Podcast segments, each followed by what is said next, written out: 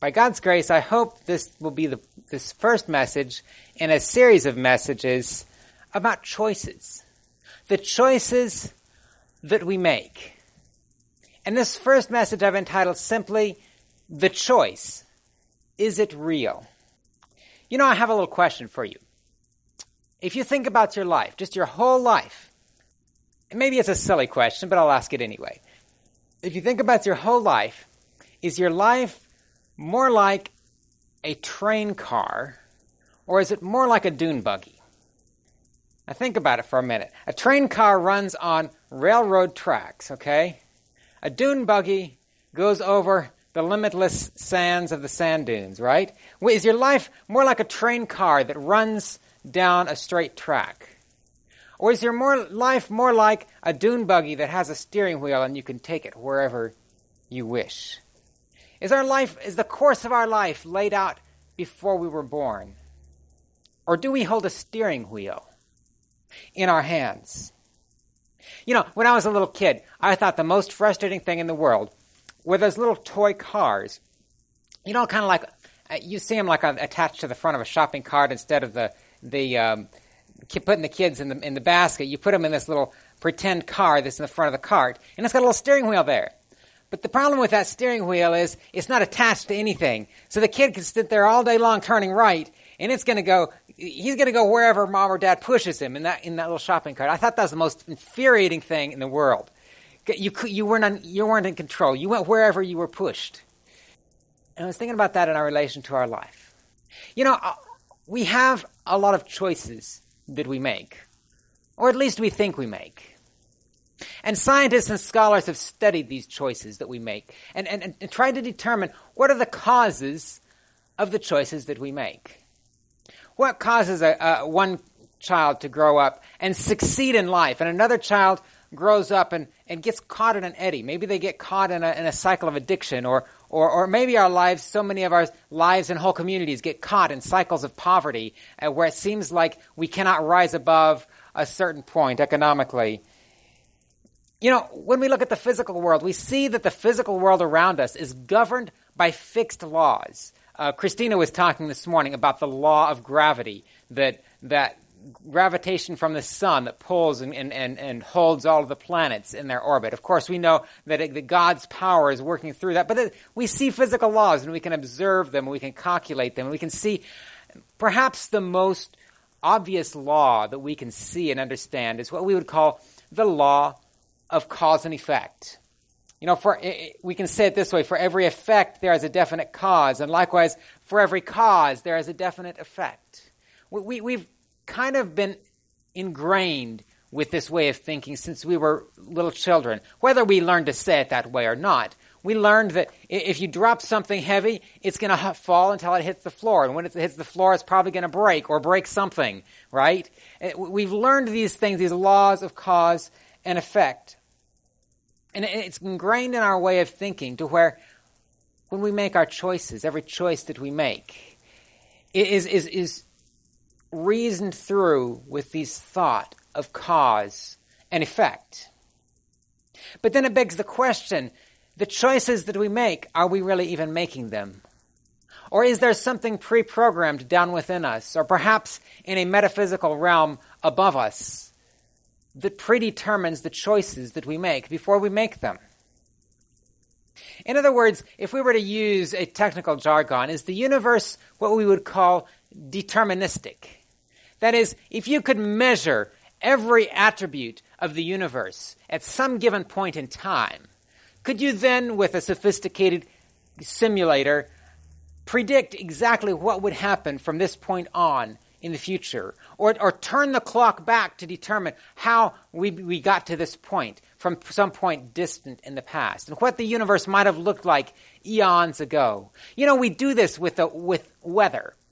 Of course, we can't measure the weather conditions precisely, uh, exactly, but we can get close. And with weather satellites and with all of the sophisticated instruments, we can measure the, the, um, pressure and the, and the cloud cover and the moisture in the air and the temperature, and we can measure these things around the globe, and we can predict, well, I can't, but meteorologists, scientists, and computers can predict with fairly good accuracy the weather that's going to happen tomorrow, or two or three or five or seven days from now. And uh, we're getting really, really good at that. Now, of course, we're not really good at predicting what's going to happen three or six months from now, but we can, we can kind of predict using these sophisticated models. So if you could measure precisely enough, then could you predict the outcome not just of the weather, but of the universe?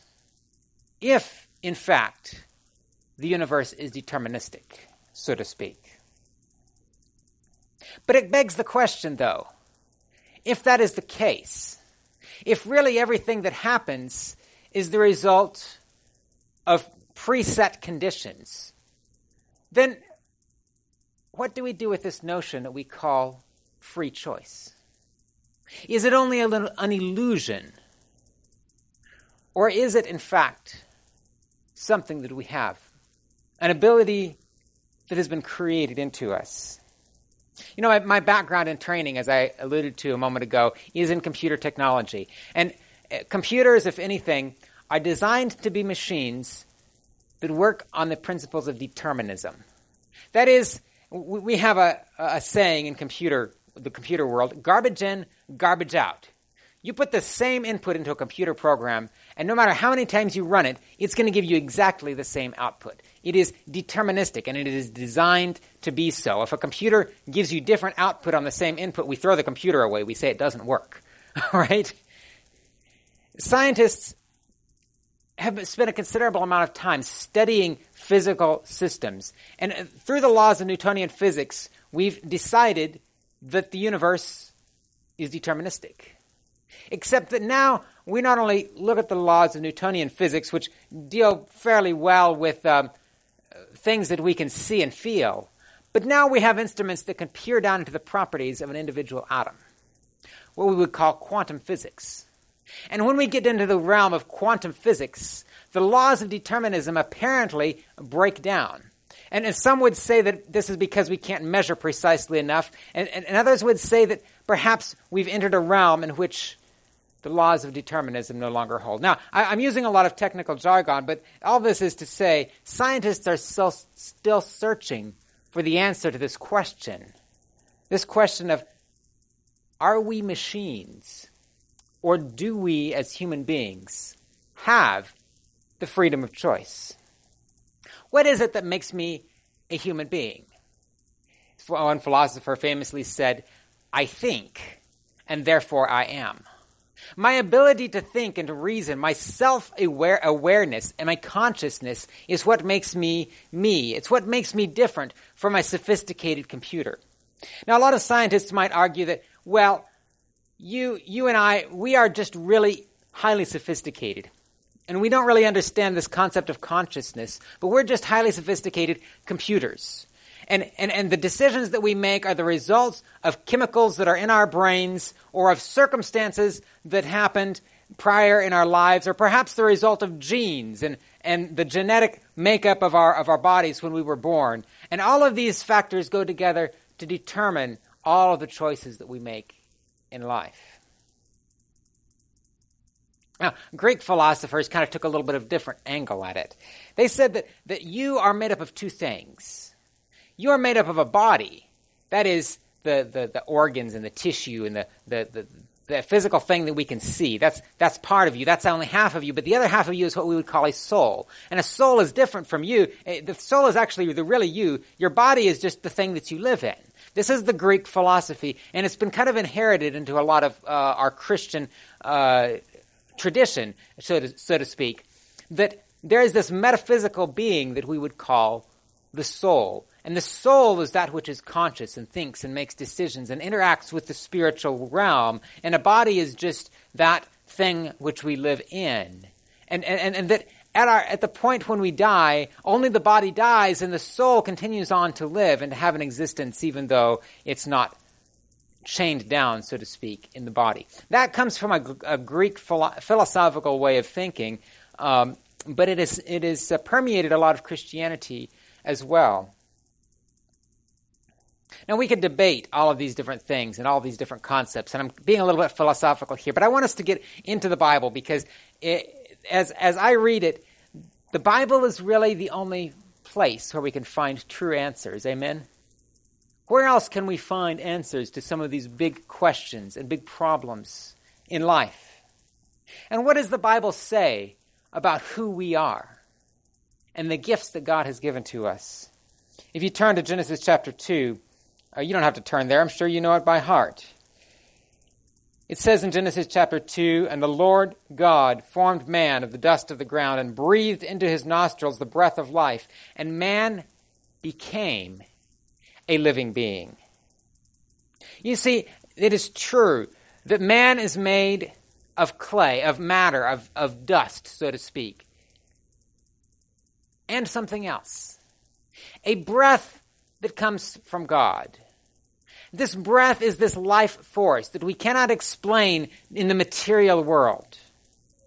And I want to submit to you today, and we'll go to a lot more text, but I want to submit to you right here that the breath that comes from God is that which gives us, yes, consciousness, yes, the ability to live and move and actually, actually have life.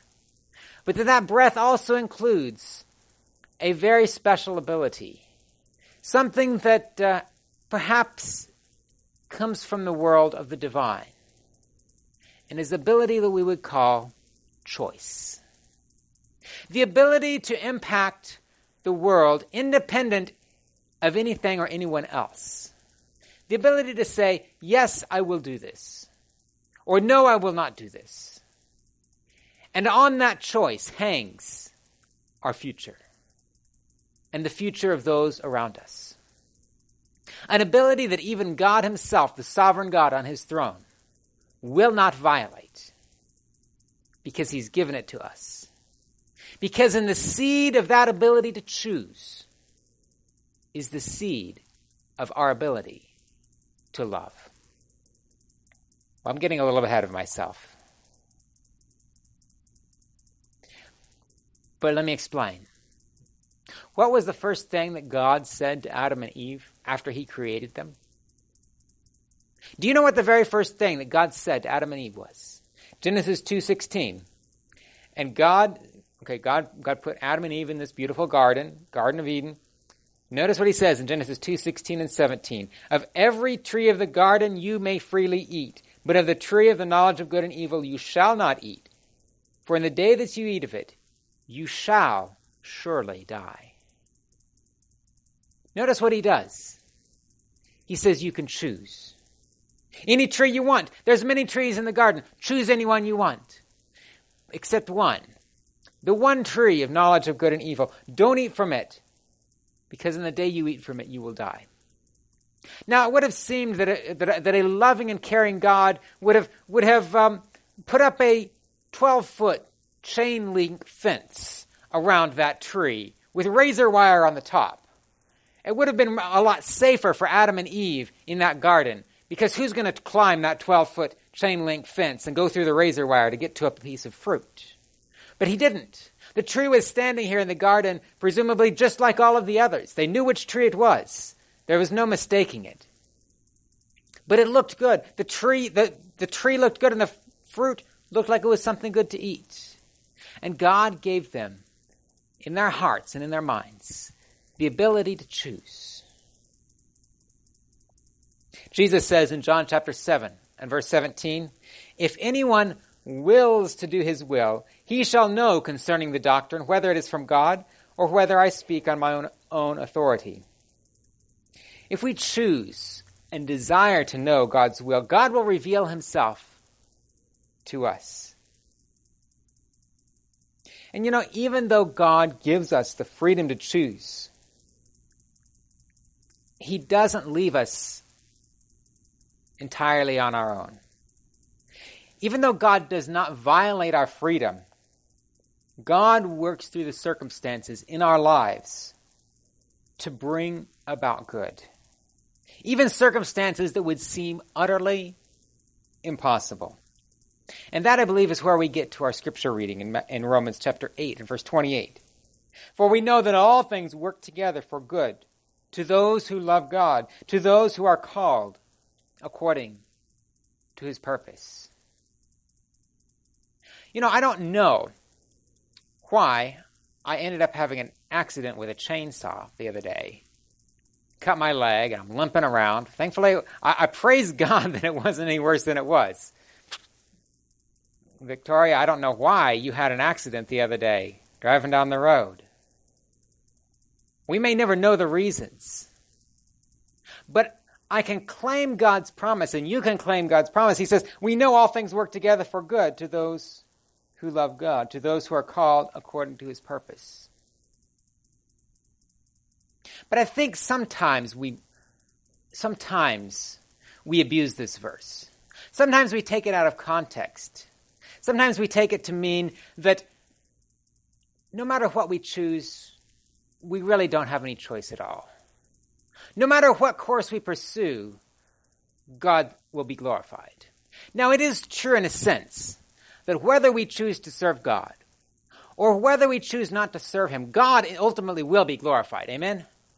Pharaoh, for example, this is the classic example, Pharaoh chose to harden his heart. Now, some will, some will argue that God hardened Pharaoh's heart because the Bible says God hardened Pharaoh's heart, but it doesn't, it doesn't necessarily preclude the fact that Pharaoh had a choice, okay? So that's a different study, but it kind of touches this one. Um, Pharaoh could have softened his heart. And like King Artaxerxes of Persia, granted the request of Moses to allow the children of Israel to go free, and God would have been glorified through that, and Pharaoh's life would have been spared. Pharaoh chose to harden his heart, and God, through the hardening of Pharaoh's heart, was glorified. So God will be glorified whether you choose to serve him or whether you do not choose to serve him. But your destiny, the destiny and the future of your life, hangs on the choice that you make. Let me, let me go on. And, and I'm going to get into these verses because really, uh, these verses are some of the most tricky verses for so many Christians. We like to quote Romans 8:28, but then 29 and 30. For whom he foreknew, he also predestined to be conformed to the image of his Son, that he might be the firstborn among many brethren. Moreover, whom he predestined, these he also called, and whom he called, these he also justified, and whom he justified, these he also glorified. And this is exactly where so many Christians get confused on this concept of free will. Because you see, if God has predestined us to be saved, then what can you do to be lost? right? And therefore, if, if we look in the world and we see that there are many, many people who are who make no profession of God and who are living their lives as if there was no God, we must assume, based on this verse, this I'm, I'm following a line of argument here, so don't. I'm getting to where I'm going, okay? So don't don't quote me on this little spot, okay? So they, they will they will say, if there's so many people in the world that obviously are lost, then Therefore, God, if God has predestined some to be saved, He's predestined others to be lost. Therefore, He's already made the choice for you. And if you are in the group that is predestined to be saved, you cannot help but be saved. And unfortunately, and we don't preach this so much, if you're in that group that's predestined to be lost, well, I'm sorry, but there's no hope for you. And that, unfortunately, is the message that many Christians and even, yes, pastors are believing and teaching based on this verse. That you have no choice, that it's already been made up for you. Your fate is sealed. You are merely pawns in a game in which God, as the sovereign architect of the game, plays against each other. Which, if you follow it to its logical conclusion, makes God into a, really an evil monster, if you think about it. And uh, I dare say this concept has turned many, many sincere people away from the truth and away from Christianity and away from the Bible because this is the picture of God that is presented to them a God that would play two sides against each other, as it were. But notice what the verse says. This is all a kind of a line of logic that I've followed from one thought that God has predestined some to be saved and some to be lost.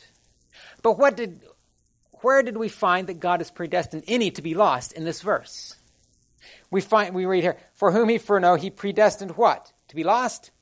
No. Whom he foreknew, he predestined to be conformed to the image of his son. Where does it say any is predestined to be lost? Not in this verse. But if you turn to John chapter 3 and verse 16, for God so loved who? The elect. For God so loved the called. For God so loved those that he loved. What does it say? Come on. The world. How many people are in the world? Every, everybody, yeah. Seven billion people. Uh, how many people did God not love? Nobody. And I want to submit to you, my friends, that what Paul is saying here in this verse is not that God has predestined some to be saved and some to be lost, but that God has predestined all to be saved. But because of our own choice, some of us sadly choose to be lost. Another question is how does God know the future? It says he foreknew. How does he know what happens in the future? And if he knows what's going to happen in the future, how does that not affect his dealing with us in the present? Well, first of all, when I ask the question, I have to say, you know what? God is God. And we cannot limit God. Because if we could, if we could limit God, if we could find him out, if we could understand exactly how he does everything that he does, then he wouldn't be God because he's so much bigger than us, and there's no way that I can ever fully understand, nor would I, sh- nor should I even try to, for that matter. We understand what he has revealed to us right here in his word. And beyond what is revealed, there's much about God that I do not know, and perhaps none of us will ever understand. But you know, when we say, yes, God knows the future, some people think, well, the only way that you can know the future is if everything is deterministic. In other words, if God knows the choice that I'm going to make, isn't that the same thing as God having made that choice for me? No, it's not. God can know what choice you will make without Him having made the choice for you. Let me ask you this Did Jesus know that Judas was going to betray him? Yes, he did, because he told, he said so. Uh, so many times he said first he would he would use coded language. He said one of you is a devil, and then then later on later on he's he's until finally there at the Last Supper he says you Judas. I mean he didn't say it to him loudly. He he but he exposed him. He said you have got a plan to betray me, and none of the other disciples knew. Jesus knew what choice Judas would make even before he made it. And yet did Jesus treat Judas any differently? Did Jesus give Judas any less privileges? Because he knew that he was a traitor. No. And my friends, I believe that's the beauty of this verse. Because those he foreknew, he also predestined to be conformed to the image of his Son. My friends, you are a child of God. And you have a special privilege because God knew you even before you had any inkling that you would ever want to serve him. When you and I, like Paul, were running from God, we're persecuting God, we're fighting against God, He knew us, and He knew what He would do through us. There's a lot of stories in the Bible, but I want to go to one more, and it's found in 1 Samuel. It's the story of Israel, Israel's first king. You know, before Israel had a king, Israel was ruled by a series of judges. These were men who, whom God had called through his prophets to lead Israel, to lead the armies, to judge right between right and wrong. But sadly, the people demanded to have a king. And God said, because the people are demanding a king, he says to Samuel, go and anoint a king. In second in First Samuel we read there was a man of Benjamin whose name was Kish, and he had a choice and handsome son whose name was Saul, and there was not a more handsome person among the children of Israel. From his shoulders upward he was taller than any of the people. God had chosen Saul. And though Saul was not always faithful to him, God had plans to use him to lead Israel. And even through Saul's unfaithfulness, God used Saul to teach Israel a lesson. But what kind of man was Saul? Was Saul bad to the core, and God chose him knowing that he was bad? Or was Saul a man that God knew he could use? But Saul chose to turn against him. When Samuel told Saul that God had chosen him to lead Israel, Saul says, Am I not a Benjamite? Of the smallest of the tribes of Israel, and my family the least of all the families of the tribe of Benjamin? Why do you speak like this to me? Saul says, Who am I? He has this spirit of humility.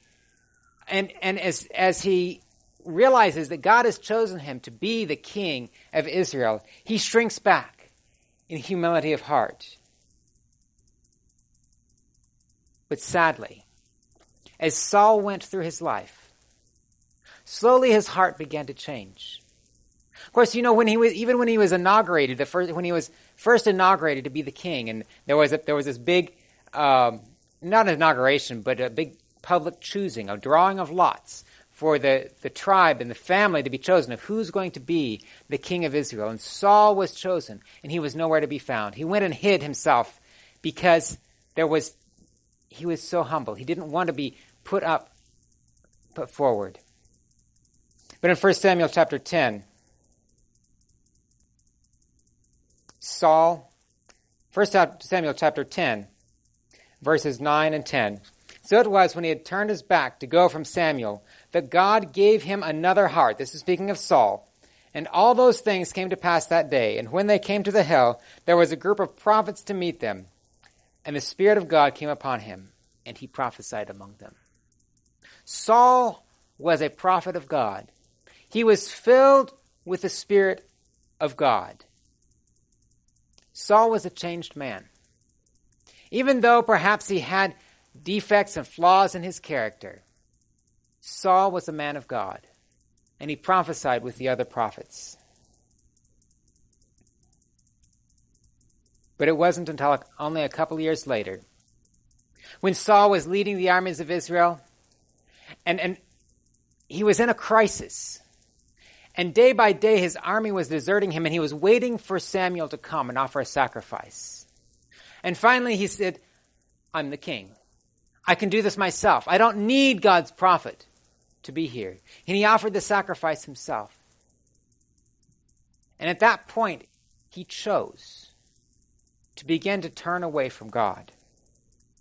And little by little, he turned back and turned back until by the end of his life, we find him pursuing David like a madman. We find him going to consult with a witch because he had destroyed all of God's prophets, all of God's priests.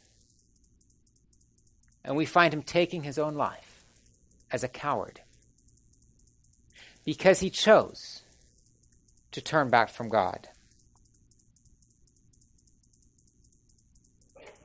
The Bible tells stories of those who have chosen to serve God and who have then later turned against him. It says in Ezekiel chapter 33 and verse 12, The righteousness of the righteous man shall not deliver him in the day of his transgression. But I don't like to dwell on this. I don't like to dwell on those who've chosen to turn against God. Because there's even more stories of hope. Stories of those who have spent their lives fighting against God, but then have turned to become God's best and most faithful servants. Stories like Saul of Tarsus, who had spent years throwing Christians in prison and then turned to become the greatest apostle of the New Testament. Stories of hope. Stories of men and women who have chosen to be loyal to God. My friends, I want to submit to you today simply yes, the choice is real.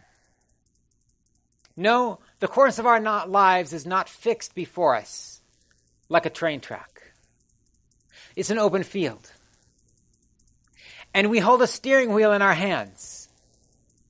We can take it wherever we choose. But I, I am afraid to take that steering wheel myself. I'm afraid I'll mess it up. I'm afraid I'll get it stuck in a hole. I'm afraid I won't make it to my destination.